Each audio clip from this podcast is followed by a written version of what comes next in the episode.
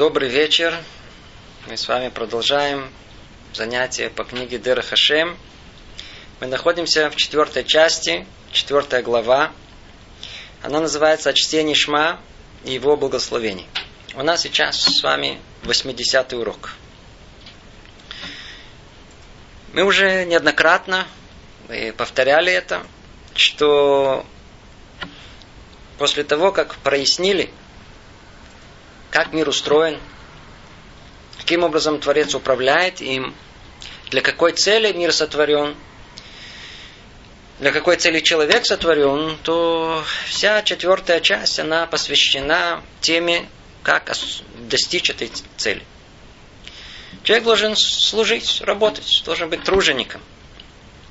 Одна из составляющих его труда, его службы, это чтение Шма, его благословений. Это ежедневная наша забота.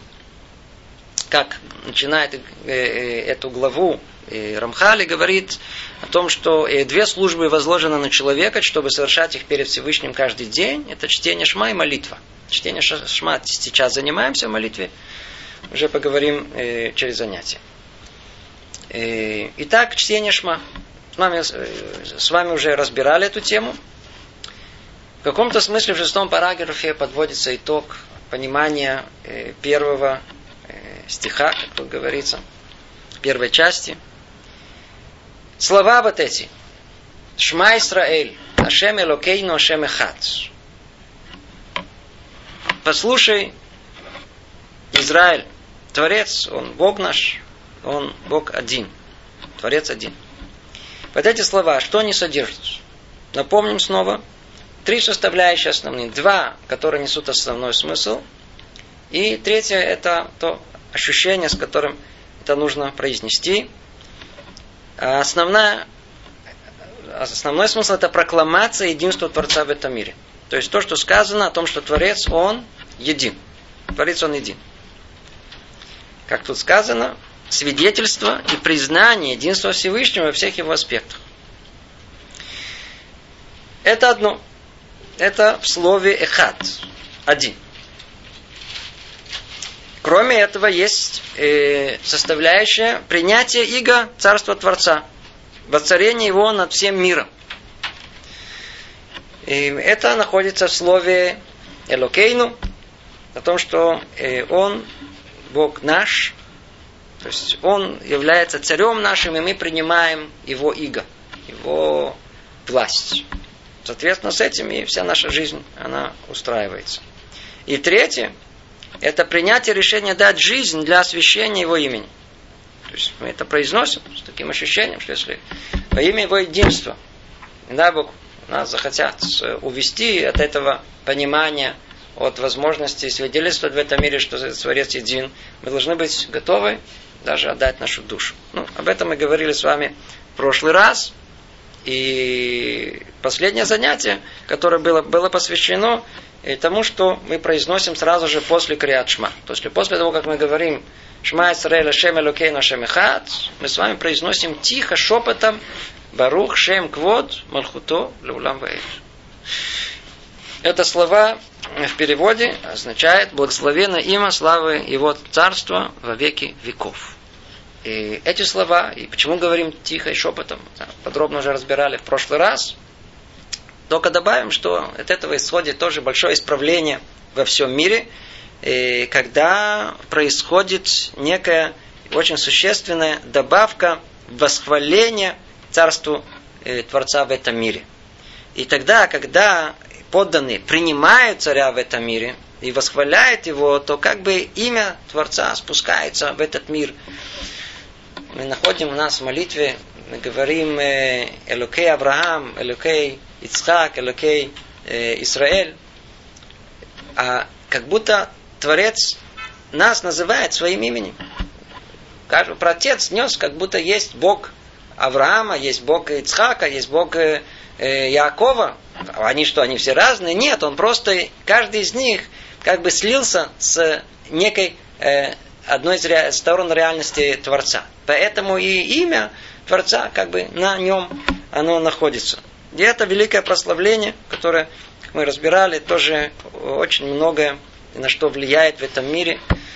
И вообще надо знать, что прославление это большое-большое дело. Надо... Одно из прославлений, которое есть, я не помню, если мы будем разбирать, это, это произношение Кадиша. Кадиш, который мы произносим. И нам более он известен в связи с э, э, Кадиш Ятом, с произношением этой э, молитвы для сирот, у которых ушел из жизни отец или мать. Интересно, что в этой молитве Кадиш нет ни одного слова усопшим, а вся молитва от начала до конца, она посвящена прославлению имени Творца и о том, какое большое исправление в этом мире происходит, когда есть у нас подобное э, прославление. Мы уже говорили в прошлый раз. Знаете, вспомнил интересное событие произошло. Знаменитый рассказ, я не знаю, если кто-то не слышал. Интересно это рассказ. Если вспомнил, то надо говорить. Где-то это произошло в начале 20 э, века, когда какие-то какие законы были приняты против евреев. И Гдулей Израиль, самые большие раввины в народе Израиля, поехали в Петербург просить за еврейский народ. Они там были как раз в судные дни, и они искали меня там, где можно помолиться. Единственное место, где можно было помолиться, это у кантонистов. Не знаю, знают ли все еврейскую историю, но была очень такая печальная, э, это печальный этап в жизни еврейской э, истории, когда детей крали, забирали в армию, маленьких детей. И там их выращивали, выращивали, и они там находились практически всю жизнь и служили царю. Естественно, что когда они возвращались, мало кто сохранил еврейскую жизнь. Но оказалось, оказалось, что были дети, которые, несмотря на все, настолько восприняли еврейскую жизнь, что были готовы отдать жизнь за это. И вот единственный минян, в который там они могли молиться, это был минян кантонистов. Они нашли его, пришли туда. И действительно, там был минян, была молитва на Йом-Кипур. И когда они подошли к молитве Наила, что это самая важная молитва, которая, как правило, дают э, ее молиться наиболее достойному э, человеку в этом кагале, э, в этом обществе, то сопровождающих этих рабаним предложили, чтобы, может быть, один из рабаним будет Жалех Цибур, будет ведущим кантора молитвы. К полному удивлению кантонисты, они сказали, нет, у нас есть человек, который будет молиться. Не указали на одного из них и сказали, знаете же, что он и был готов отдать душу, чтобы сохранить свое еврейство. Если вы бы увидели бы его тело, вы, вы бы сразу поняли, о чем речь идет. И действительно, я уж точно не помню все детали происходящего, но, по-видимому, он обнажил часть тела, они увидели, что все тело покрыто рубцами. Его неоднократно э, мучили, пытали, избивали для того, чтобы он ставил все еврейское. Несмотря на это, он ничего не оставил. И вот Естественно, что все тут же согласились, что такому этот человек достойный, ну, пусть он будет э, ведущим молитвы. Прежде чем он начал молиться, он сказал простую молитву, простыми словами. Что человек молится? Для чего он молится?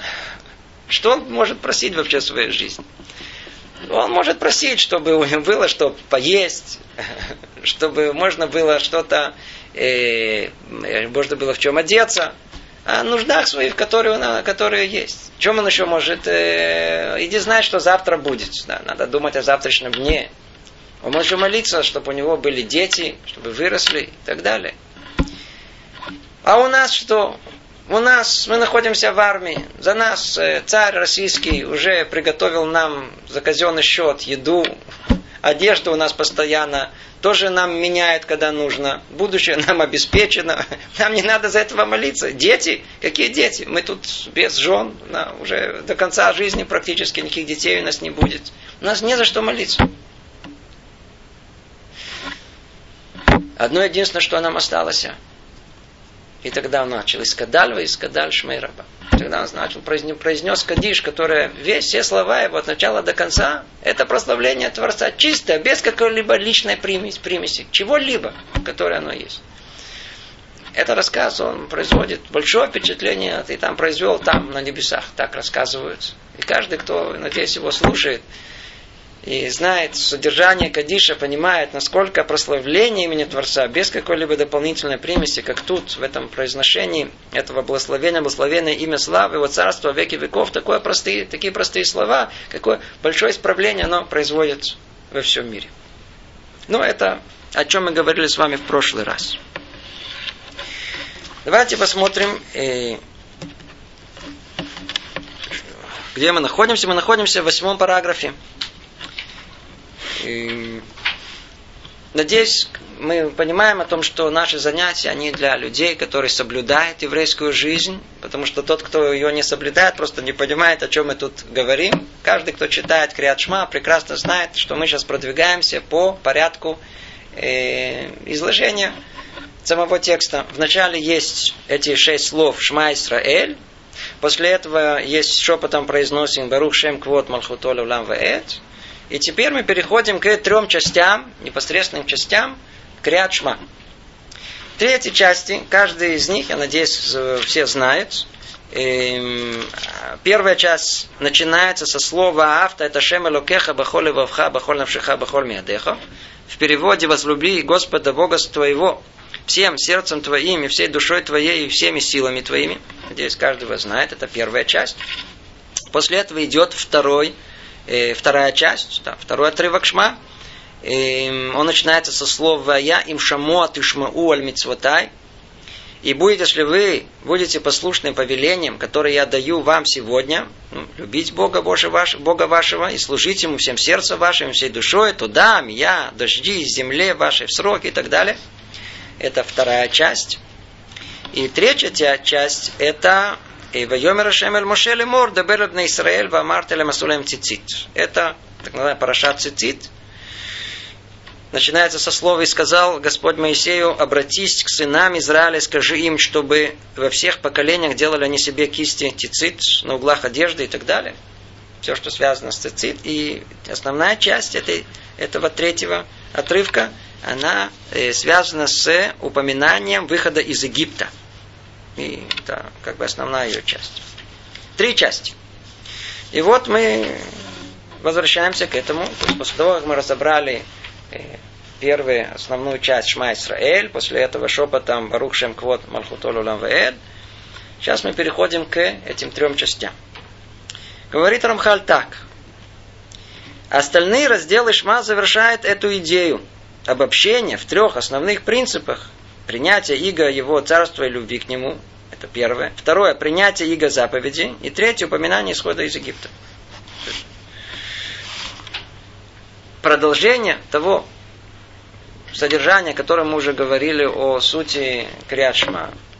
Вот эти три отрывка, три части, которые следуют за этим, они продолжают эту тему, но только они ее расширяют. Эти три части, каждая из них, она что-то содержит в себе, какой-то основной смысл. И первый отрывок, Ваавта, это Шем Элокеха, и это смысл его в чем состоит, говорит Рамхаль, о принятии иго его царства и любви к нему. Давайте тут чуть остановимся. Очень интересно. Тут, во-первых, смешали какие-то две темы, которые, на первый взгляд, они как-то не должны смешиваться.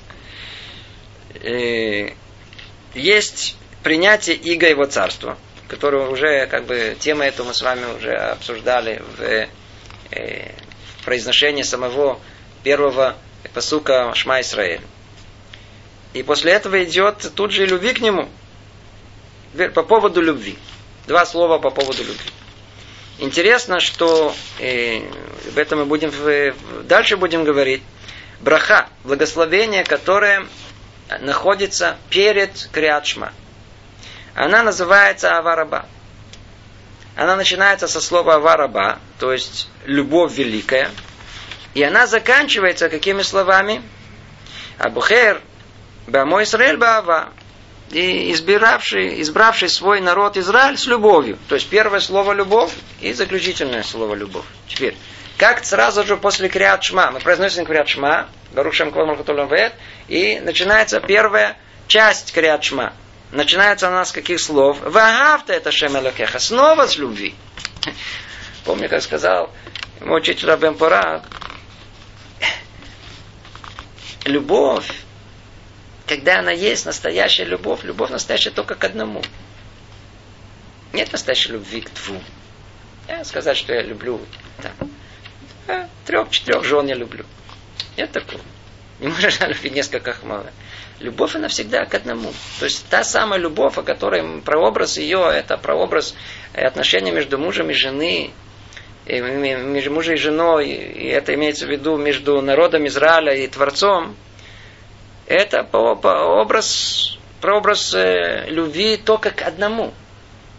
Как только есть еще какие-то чувства к другому, то нет любви ни к этому, ни к тому.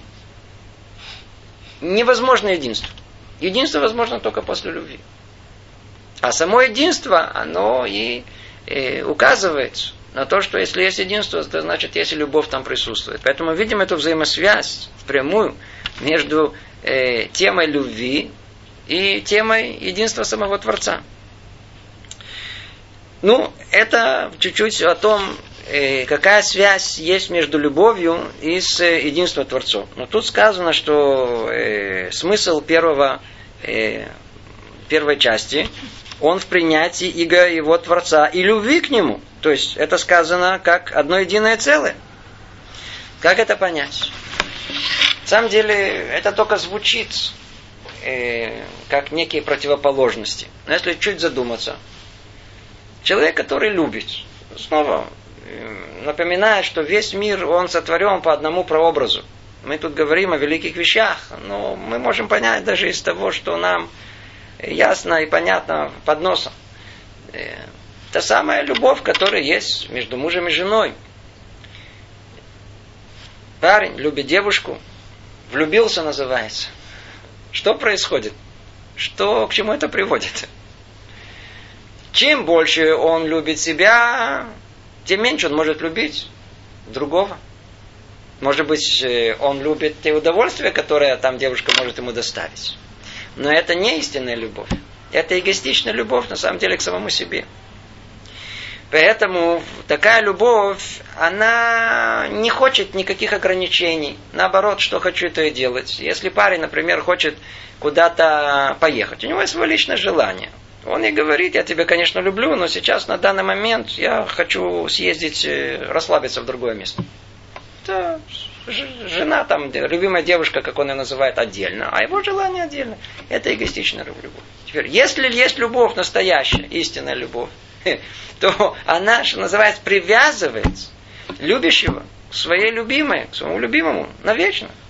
Причем привязывает таким образом, что это есть некие неразрывные узы, которые практически их нельзя никак разорвать. Тот, кто любит, он как бы одевает на себя иго желаний другого. Хочется угождать, хочется выполнять, хочется сделать что-то такое приятное другому это как бы взвалить на себя вот это некое иго, так сказать, как тут сказано, есть понятие иго э, царское. То есть мы берем, у нас есть желание, но мы желание царя предпочитаем своему желанию. Это и есть возложение вот этого иго, вот этой э, тяжести и ноши Э, на, на свои плечи. Как мы это делаем?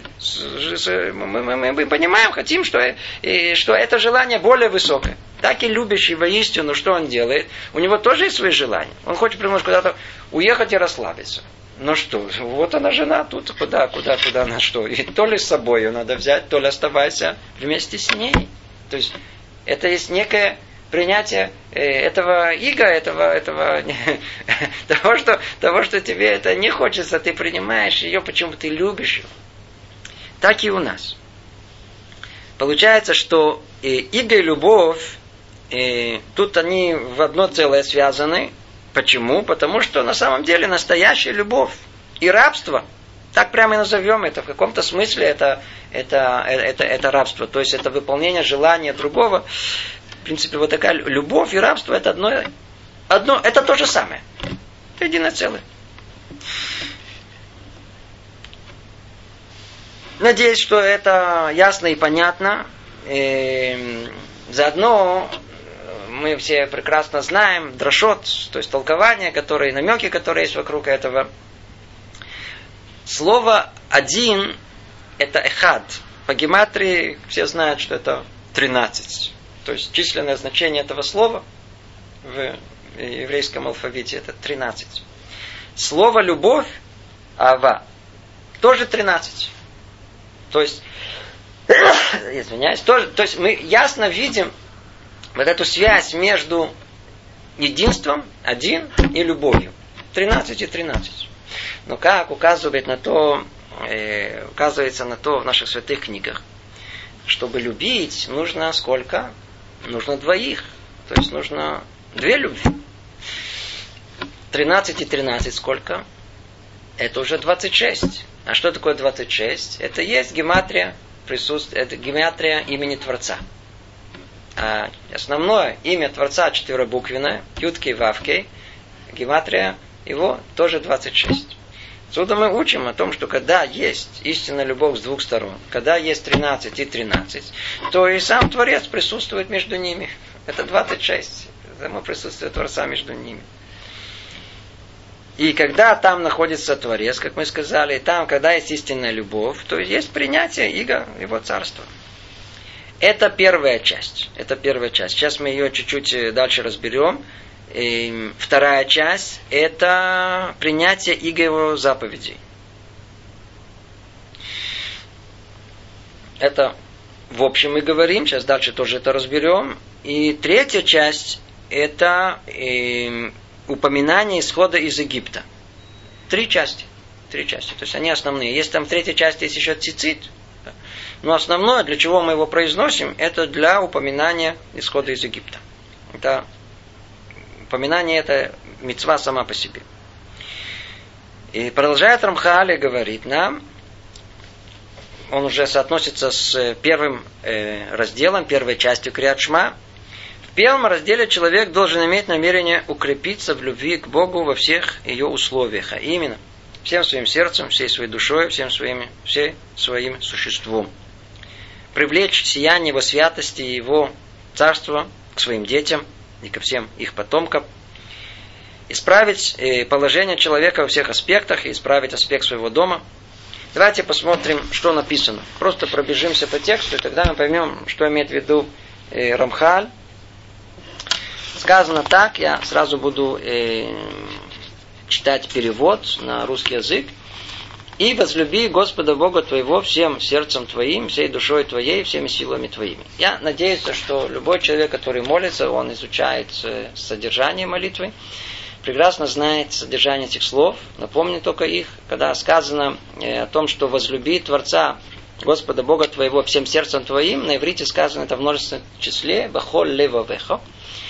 Смысл этого, что надо э, служить Творцу двумя сердцами. А что в сердце человека? Его желание. Сколько их? Там есть два. Они противоположны. Условно одно мы называем Ецера Тов, другое называем Ецера Ра. Есть доброе начало у человека, условно говоря, и злое, э, дурное начало человека, которое Одно хочет, чтобы человек шел прямо, а другое, чтобы он пошел налево или направо, главное, не достиг своей цели. Так вот, оказывается, что мы молимся. И смысл этого состоит в том, как тут сказано. В первом разделе человек должен иметь намерение укрепиться любви к Богу во всех ее условиях. То есть, вы это шемелоких. Мы настолько должны почувствовать любовь к Творцу. Ведь Он один единственный. И никого, кроме Него, в мире нету. Если мы могли бы это понять и до конца представить о том, что в принципе кроме, кроме единства Творца в мире ничего нету, ничего нету, то любовь, она появляется сама по себе. Единственное что, что вот эти силы внутри нас и вокруг нас, они просто нас э, отвлекают от этой любви. Но если человек себя пробудит, и в этот момент он заставит себя пробудить свою душу, и скажет это со всем, со всем силой своей, «Вахавт это шемелоких», и возлюби Господа Бога твоего, ведь Он один единственный, нет никого кроме Него. Нет никого, кроме Него. И все от Него, и все благо, и жизнь, и дыхание, и пища, и все удовольствия, и мысли, и все, что человек может только пережить, почувствовать, думать, все исходит от Него, Он один единственный. вот эта любовь, что она должна? Говорит нам Рамхаль, в первом разделе человек должен иметь намерение укрепиться в любви к Богу во всяких условиях, а именно всем сердцем своим. То есть так укрепиться в любви к Богу, чтобы служить Ему не только своим желанием добрым, хорошим, яцератов, но и нехорошим желанием. Спрашивайте, а как можно служить Творцу нехорошим желанием? Эта тема сама по себе мы уже неоднократно разбирали. А Ецерара, он не существует в мире э, для того, чтобы его уничтожить. В нем по себе, в этом Ецерара, если мы начинаем его только разбирать на самом таком простом уровне, например, там желание человека к простым удовольствиям этой жизни, поесть, поспать, отдохнуть, по сути своей, вот это э, телесное начало, которое диктует нам эту простую примитивную животную жизнь, э, в этом есть и начало, и доброе. Вся проблема, что есть что-то, что добавляет к этому и превращает это в полное зло, уводит человека от цели. Но нам надо знать о том, что можно служить Творцу и, на первый взгляд, яцерара, то есть всеми началами телесными, которые у нас есть. Если мы поставим определенные рамки и будем есть только столько необходимо, и спать столько, сколько необходимо, ни больше, ни меньше. Ни в ту, ни в другую сторону. Пользоваться этим миром столько, сколько необходимо. Что мы делаем? Мы пользуемся яцерара в, в добрую сторону. Теперь и во многих остальных вещах можно. Например, яцерара, дурное начало человека может подтолкнуть его к воровству. Хорошо воровать, нехорошо воровать. Но если это качество мы будем использовать, например, для того, чтобы своровать у себя время для учебы Торы, или чтобы помочь своей жене, или еще типа этого. То мы видим, что это такое начало нехорошее, э, которое толкает такому что-то своровать, то есть э, украсть что-то. Украсть у себя, да, да, украсть у себя это время, украсть у себя это время. В каком-то смысле это тоже пример. Или человек, который, он такой касан, он человек гневный, он такой красный, такое лицо красное, как бы постоянно, сказать, готов там прибить. И он где-то свое красное лицо и свое желание, он использует на что-то хорошее, он, он, он скажем, моэль, он делает обрезание. Да? Он любит кровь.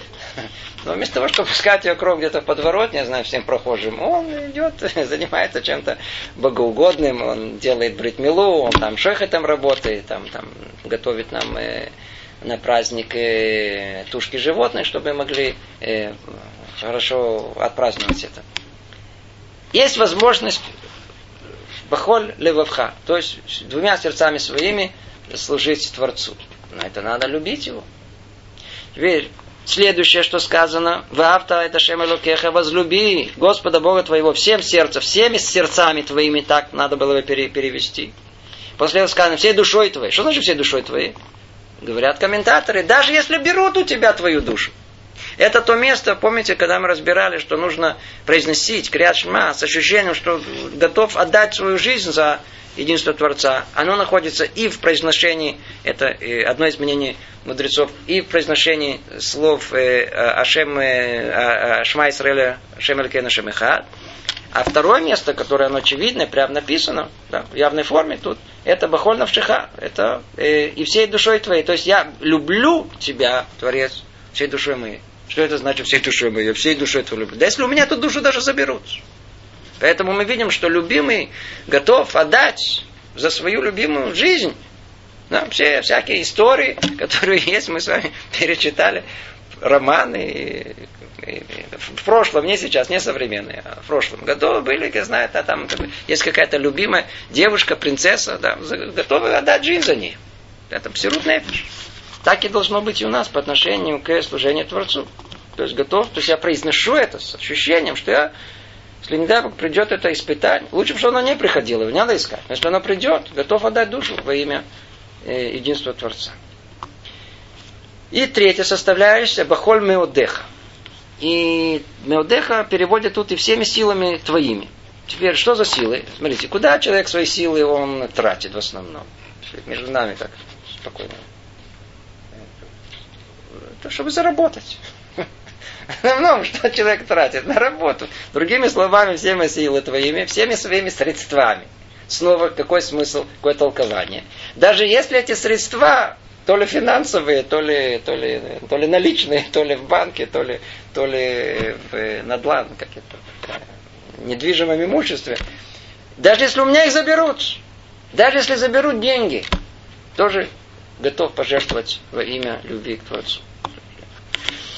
Это то, что нам Рамхаль говорит.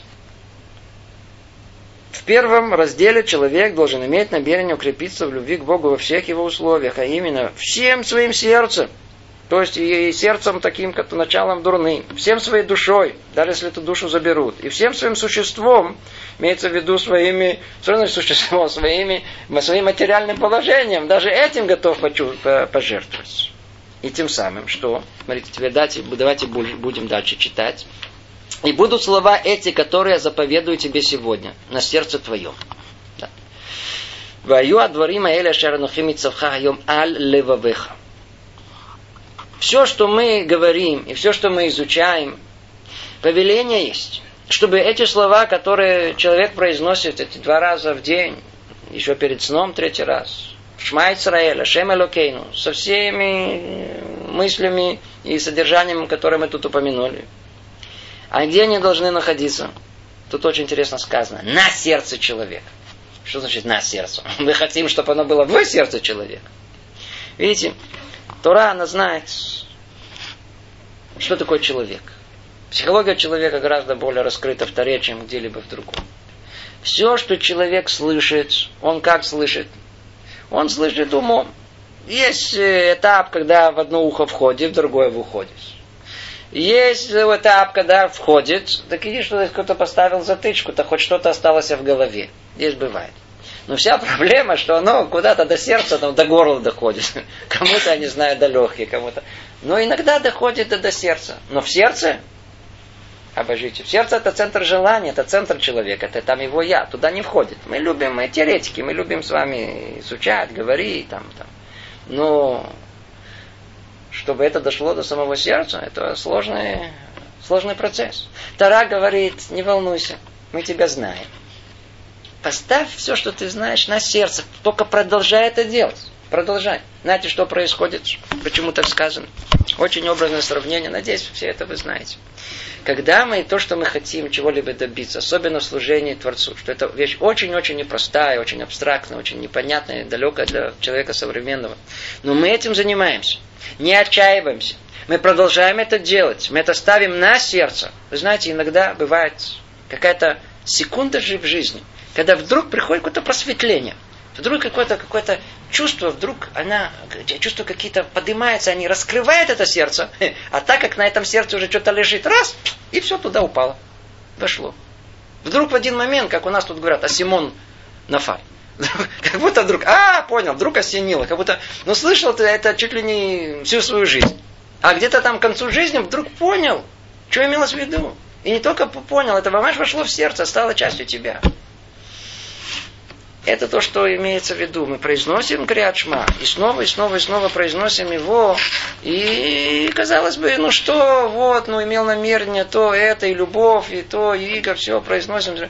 Мы все ставим на сердце. Ставь, ставь, ставь, не волнуйся, ставь, продолжай, продолжай, продолжай. Придет этот момент. Придет, когда какая-то взволнованность, какое-то э, необыкновенное пробуждение души, то ли от лекции, то ли какие-то слова, какого-то события. Кто-то сделал кидуша шем, э, э, имя Творца прямо при нас э, э, осветил и прославил. И вдруг да, эмоции или, или воодушевление, она раскроет это сердце, все это упадет туда, внутрь пойдет. Поэтому сказано э, э, на сердце. Давайте продолжим дальше. И будут слова эти, которые я заповедую тебе сегодня, на сердце твоем. Ну, после того, как они уже на сердце твое, и ты их знаешь.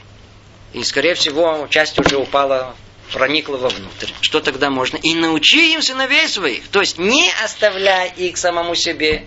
Обязанность, которая у нас есть не только по отношению к себе, но в первую очередь кому? Своему потомству. Это обязанность прямая. Поэтому говорит тут Рамхаль, о том, что после того, как он любит Творца всем своим сердцем, своей душой, всем своим существом, он должен привлечь сияние его святости его царства к своим детям и ко всем их потомкам. Поэтому и сказано, шинантем лебанех, отсюда мы учим повеление отца обучать своего сына. Это тема сама по себе. Теперь она состоит из двух частей. Есть вышинамтем лебанеха и обучать своего сына, когда все знания находятся на сердце, а есть, когда уже они в сердце. Естественно, что это два совершенно разных качества воспитания своих детей. Когда все эти знания о иудаизме у нас на сердце, мы их знаем как теоретики, то мы ничего не передадим своим детям, даже если будем говорить, сын, сиди, учись. Ну, папа, он что видит, что папа не совсем учит. Давай, соблюдай, говори броху.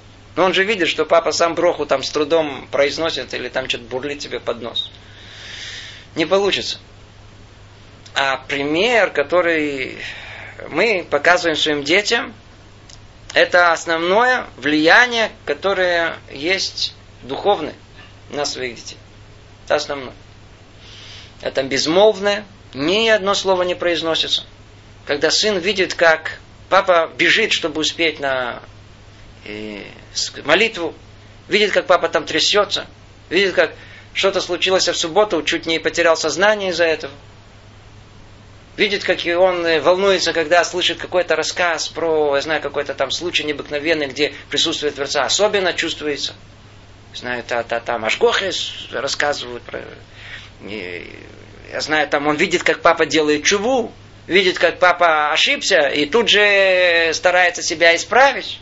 Он видит живой пример перед глазами. Ни одного слова не сказано. И надо знать о том, что именно тогда, когда ни одного слова повеления не сказано, тогда сердце ребенка открыто. Тогда он все впитывает. Как только идут указания, как только идут повеления, как только директивы, то, э, э, э, сердце моментально закрывается. Пустое все совершенно. Ничего, никакого влияния не будет.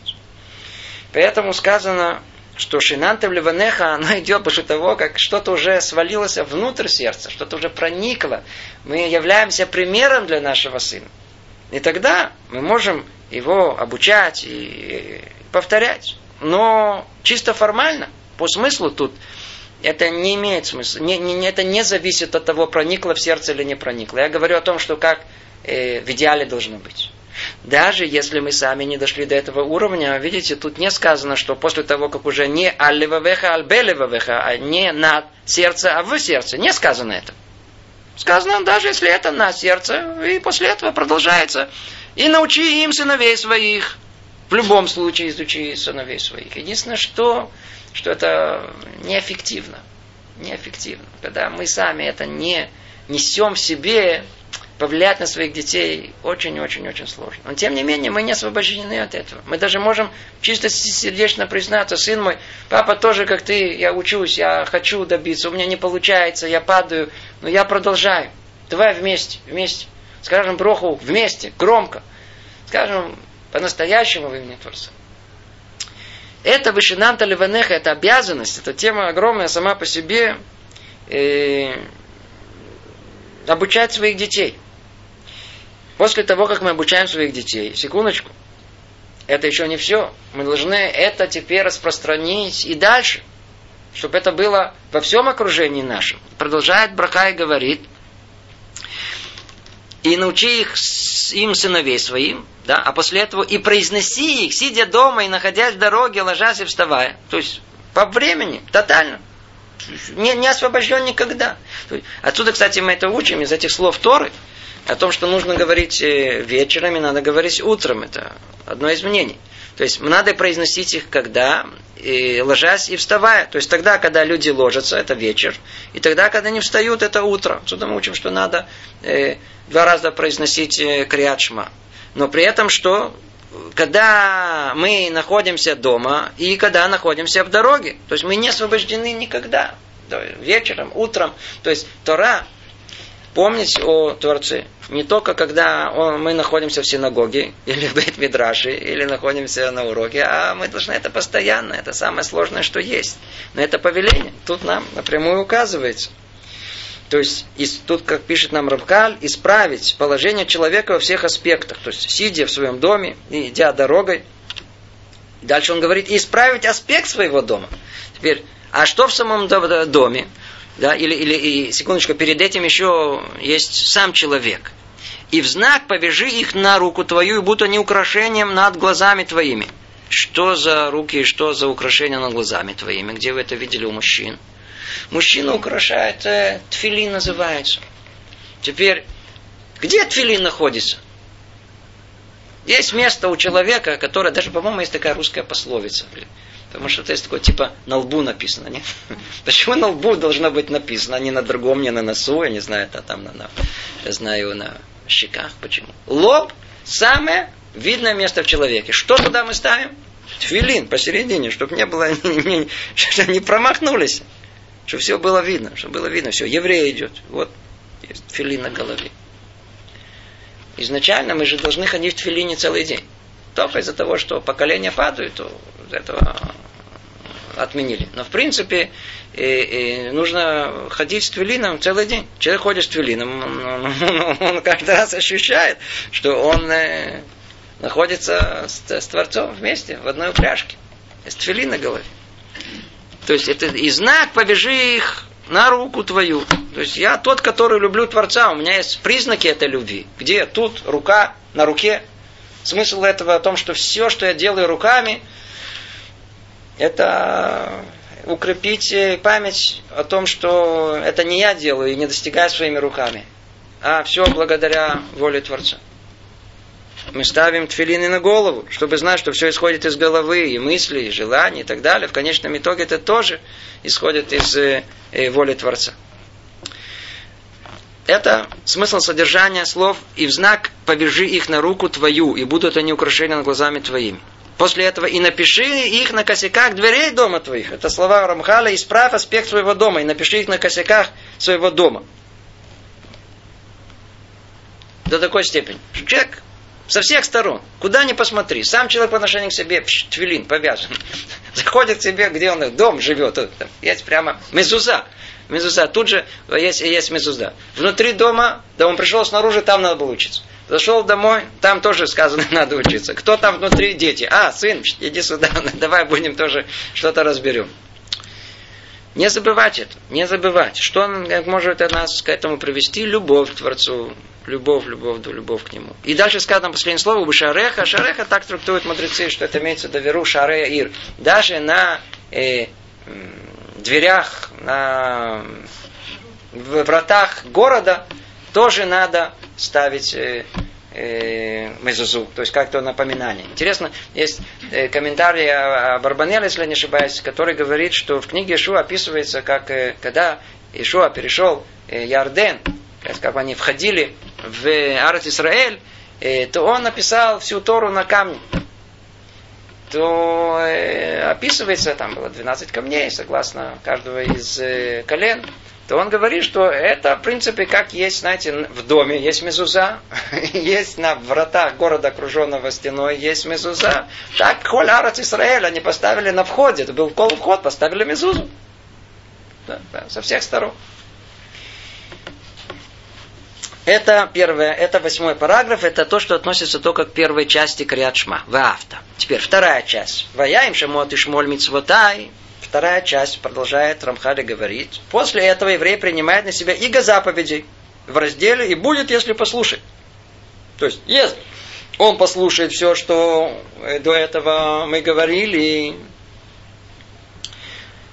то сечу секундочку. Отсюда и дальше что должно происходить? А, послушали? Теперь практическое исполнение того, что вы услышали. Это уже какая часть? Это принятие иго мицвод. То есть, когда мы принимаем иго Творца, иго Царя, то как бы мы принимаем все его желания, устраняем свою волю перед его волей. Но теперь конкретно, что это означает? А что царь хочет? Что Творец от нас э, ждет от нас? Он ждет конкретного теперь понимания, не только понимания, но и теперь практического исполнения. Другими словами, мы снова возвращаемся к этому э, нескончаемому Э, вопросу и разъяснениям по поводу того, что иудаизм это только в сердце или не в сердце. Эти христианские мысли, они, сколько мы уже много раз говорили, к иудаизму не относятся. А мысли, которые остаются у нас в голове, даже самые высокие, э, у нас не считается мудростью до тех пор, пока они не реализованы в жизни. То есть, если человек, философ высокий, достиг какого-то очень глубокого понимания э, смысла своего существования. Но при этом он совершенно не живет согласно этого понимания. Для нас он глупец. Глупец. Если он понял, осознал и при этом не выполняет, человек совершенно глупый. Человек понял о том, что мне это нельзя есть. Мне, я сейчас, э, не знаю, это там э, заболею от этого. И несмотря на это, он это ест. Как его можно назвать? Он был достаточно мудр понять, что это нельзя. Но когда он это не применил в практике, он превратил свою эту мудрость в глупость. То есть принятие иго царя обязывает какой-то непосредственный и практический вывод, применение. Чтобы это не оставалось в уме, а в действии. И этому посвящена вся эта часть. Это вторая часть. Мы не войдем во все комментарии каждого слова. Там каждый, кто тут прочтет. Тут сказано, в основном, это повеление о соблюдении мицвод э, в этом мире. После этого идет третья часть. Третья часть начинается э, с повеления э, носить цицит, чтобы они во всех поколениях делали себе цицит на углах одежды. И вплетали в каждую из них голубую нить. И она будет у нас кисти цицит. Увидев ее, вы будете вспоминать все заповеди Господа и исполнять их. Да. Снова вся, э, весь смысл цицит, это чтобы он напоминал нам о том, что есть эти самые мицвод. Как тут написано, есть у нас э, вторая часть. Она говорит о принятии иго мицвод, то есть принятие того, что выполнение 613 заповедей, которые у нас есть. И продолжение этого, это в цицит. Цицит мы носим именно для одной единственной цели, чтобы это напоминало нам эти, и, и, было напоминанием, что мы обязаны исполнять эти 613 мецвод. Почему? Потому что есть такая комбинация, все эти, не будем это сейчас входить в эти детали, как цицит, они состоят из определенного количества частей, если мы соберем их вместе, как раз получим 613. Но основная часть вот этого третьего отрывка, это упоминание выхода из Египта. видите, как он говорит об этом э, э, более подробно. Ибо и, и, и, наконец, упоминание исход из Египта в разделе Цицит. Ибо исход из Египта стал для Израиля великим исправлением, которое запечатлелось навеки. Тут надо знать, что упоминание вообще выхода из Египта это одно из таких основополагающих есть в, в, в иудаизме. Мы видим, что называется зехер летят Мицраем. Память о выходе из Египта мы упоминаем практически везде. Все праздники, они память о выходе из Египта. Суббота даже, а, она, это надо отдельно объяснять, почему и как, тоже э, память о выходе из Египта. И многие мецвод, которые мы с вами соблюдаем, в них непосредственно прямо написано, это э, память выхода из Египта. Что такого, такого произошло? Тема это выход из Египта, мы с вами уже разбирали, это отдельная тема. Выход из Египта это было новое начало этого мира. В мире было два начала. Одно это было творение мира, а второе это был выход из Египта. Произошло просто как бы новое качественное какое-то изменение во всем мире произошло в момент, когда был выход из Египта. Это начало некой истории. Это, то есть мир существовал какое-то определенное время. До этого момента, с этого момента начинается совершенно другой этап существования всего человечества. Когда появляется, э, то, э, когда появляется тот народ, который он понесет на своих плечах всю миссию э, исправления этого мира, приведения этого мира к цели своего сотворения. Объясняет нам это Рамхан. То есть это не просто так, он так и объясняет. Дело в том, что после греха первого человека все человечество испортилось. Обратите внимание, видите, он тут же переходит к чему-то, что мы, казалось бы, он говорит нам Криачма, говорит нам о выходе из Египта. Куда вдруг он нас уносит? К, к греху первого человека. Почему? Потому что соотносится это по, по своему уровню с теми событиями, которые были в самом начале творения. Это он говорит Рамхаль так. Дело в том, что после греха первого человека все человечество испортилось. Мы уже это знаем. Как мы упоминали в первой части, и в нем э, э, настолько усилилось зло, что для добра совсем не осталось места. И хотя наш праотец Авраам, мир ему, был избран для того, чтобы он и его потомки стали посвящены Ашему и отдаленными от всех народов, и у них все еще не было э, э, у них все еще не было места, где они могли укрепиться и составить целый народ и удостоиться всех подобающих им венцов. Ибо зло, затемняющее их, и первоначальная скверна еще не вышли из них. Тема сама по себе тоже мы знаем, что еврейский народ, он исходит от Авраама Вина. Но мы не называемся сыновья Авраама. Почему? Потому что, несмотря на то, что Авраам, он исправил, провел огромное исправление в этом мире, это исправление было частичное. Это не было исправление до конца. Мы знаем, что был как бы примесь вот этого того, что не является чистотой в этом мире, она как-то исходила из него, и она вышла из него в Ишмаэле и сыновей Ктюры и отправила их подальше. Его продолжение было только в Ицхаке, но Ицхак тоже, мы не называемся сыновьями Ицхака, потому что у него была примесь, примесь более приклеенная к сердцевине, называется Аисов. От него шел тоже в другую сторону Аисов. И только кто мы? Мы потомки Якова, сыновья которого все чистые. Почему? Откуда мы? Потому что Яков был чист, как мы с вами на прошлом занятии уже упоминали. И вся Криачма откуда исходит? От Якова, нашего э, праотца Израиля. Он, от него происходит очищение. Теперь надо в целом сказать о том, что а, это очищение, оно на самом деле оно продолжилось. Оно это было только начало, они же ведь были только индивидуумы. И где мы видим, что необходимо было следующее очищение произвести, несмотря что, на первый взгляд, уже от Якова исходит очищение. Нет, оно должно было изойти откуда? От всего народа. То есть этот народ, потомки их должны были быть помещены в Египет.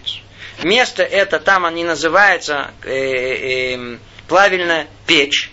То есть, как там, знаете, вынимают э, примесь, отделяют от золота, от э, какого-то драгоценного Э, металла, когда вставляют ее в печь и раскаливают, так и еврейский народ поставили в эту печь, условно говоря, когда они должны были страданиями вытащить из себя эти примеси зла, которые были все еще как-то приклеены к ними. И прошло много, еще несколько поколений, пока не дошло до человека, который мог наконец-то повести за собой э, весь народ. То есть, что мы видим, только быстро подводя итог – Авраам, он э, э, исправил только э, ту часть, которая касается отношений к другим людям. Он исправил, что хесед. Там хесед, Авраам, милосердие Авраам. Ицхак, наоборот, в обратную сторону. То есть гвура, только он направил это по отношению к самому себе. Яков исправил по отношению, он забрал себе обе стороны исправления – и исправил дополнительно еще, и называет, поэтому называют его Тора, Эмет, по отношению к Творцу. В мире есть только три составляющие. Я по отношению к себе, я по отношению к миру, и я по отношению к Творцу. Нету четвертого. Это включает все. Так вот, все эти три, они были исправлены нашими праотцами. Я по отношению к, к миру, это Авраам. Я по отношению к себе Ицхак и я по отношению к Творцу э, Яков. Но, несмотря на это, это было исправление. И это было начало всему. Но отсюда и дальше теперь воля Творца была в том, чтобы дать эту миссию исправления всего не единицу, а и только народу. И только с определенного количества. Только с шишим рыбот 600 тысяч. И этот смысл есть сам по себе очень-очень глубокий. И мы знаем, что после этого должно быть от Якова мы, следующее выходит от него сын. Его звали Леви. После Леви есть у него был сын Киат. От Киата идет Амрам. От Амрама идет э, Моше. Мы видим седьмое поколение. От Авраама седьмое поколение. Снова это э, волшебная цифра 7. Она только тогда и приходит как бы э, качественно новый э, шаг в этом мире. Он начинается в зародыше с Авраама. Но когда мы говорим о том, когда все это происходит, выход из Египта, кто? Только Мушер Бейну, седьмой по, по счету, то он, он тот, который мог вывести весь еврейский народ из Египта и как бы совершить новый Берешит, новое начало всего во всем этом мире дать шанс всему человечеству на исправление. И об этом говорит Рамхаль. И снова повторим, что он говорит. Дело в том, что после греха первого человека все человечество испортилось, как мы упоминали в первой части. И в нем настолько усилилось зло, что для добра совсем не осталось места. И хотя наш протец Авраам, мир ему, был избран для того, чтобы он и его потомки стали посвященными Шему и отдаленными от всех народов, у них все еще не было места, где бы они могли укрепиться и составить целый народ и удостоиться всех подобающих им венцов. Ибо зло, затемняющее их, и первоначальная скверна, еще не вышли из них. Поэтому было необходимо, чтобы они были изгнаны в Египет и порабощены там, и очищены в том великом порабощении, как золото в плавильной печи. То есть там так ее называют курах и тух, плавильная печь. И когда пришло время, господин благословен, он усилил свое воздействие и свечение на Израиль, склонил зло перед ними, отделил их от зла, возвысил их над низменным положением, в котором они пребывали, и поднял, и поднял их к себе. То есть тут каждое слово, конечно, нужно изучать. Тут что-то мы уже не успеваем. И они освободились от зла навеки. И с тех пор и навсегда стали цельным народом, прикрепленным к Всевышнему и увенчанным им. То есть при выходе из Египта произошло космическое событие. Там образовался народ, как народ, который всецело том поколении он был чист на том уровне чистоты, которая позволяла им получить великое звание народа Бога. Это было новое начало во всем мире. Поэтому память об этом мы его храним. Продолжает Рухали говорит, и это, как мы упоминали, вечное исправление. И все блага, которые постигали и постигают нас, зависят от него. Поэтому нам было, нам, э, было, поэтому нам было приказано помнить о нем всегда упоминать вслух, ибо таким образом укрепятся в нас его исправление, и усилится в нас свет, и польза от этого исправления э, привлекается постоянно. Вай, вай, вай, вай, вай, вай, вай. Вы слышите? Тут сказано, что упоминание об этом, об этом основном событии, оно, э, несмотря на то, что мы делаем его сейчас, оно как бы обновляет каждый раз то самое состояние выхода из Египта. Как будто это происходит. Как бы обновление свежести, вот, добавка свежести каждый раз. Ведь просто посмотреть на события этого мира, это чудо чудес. Каким образом? Каким образом? Как это возможно? Что еврейский народ уже прошло, уже прошло э, три тысячи, около три тысячи триста лет. И мы до сих пор помним. И не просто помним, живем всем этим, как будто это произошло сейчас. Почему? Творец нам повелел, помните выход из Египта. И евреи тысячелетия, они произносят эти слова, кто лучше, кто хуже, кто глубже, кто более поверхностным. Но в целом, как весь народ, память о выходе из Египта никогда не исчезла от нас. Никогда. Это производит необыкновенное, и как тут сказано, вечное исправление. Это то, что говорит Рамхаль. И это, как мы упоминали, вечное исправление. Это есть вечное исправление. То есть это исправление Ланецах. Это качественное изменение, которое теперь не изменится. То есть вот это состояние мира, когда теперь есть в мире народ, который будет нести в себе этот флаг желания Творца, выполнение воли его, этот народ не исчезнет теперь это есть изменение вечное. То есть состояние мира изменилось. Все. Нет. В обратную сторону дороги. Поэтому мы это помним. Поэтому мы должны это каждый раз напоминать. Как тут говорит Рамхали, это, как мы упоминали, вечное исправление. И все блага, которые мы постигаем, которые постигли и постигает нас, зависят от него. Чтобы мы это все помнили. Поэтому нам было приказано помнить о нем всегда и упоминать вслух упоминать вслух себе, другим, что мы слышали, наши дети, мы вышли из Египта, ибо таким образом укрепляется в нас это истинное, это исправление, усилится в нас свет, и польза от этого исправления привлекается постоянно. Ну, мы с вами что успели, то успели. Раташем мы продолжим эту тему. По-видимому, в следующий раз уже тогда завершим окончательно э, тему Криачма. Мы с вами разобрали э, Криачма, э, слова Барух Шем Квод Малхутолю Веет. Три составляющие, три э, части э, Криачма. И нам только осталось в следующий раз разобрать э, э, благословение, которое установили нам мудрецы, как и что и почему, перед прочтением Криачма и, как известно, после э, прочтения Криачма. Мы знаем, что есть разница утром мы произносим одно, вечером произносим другое. Раташем это разберем с вами в следующий раз. Всего доброго. Привет из Иерусалима.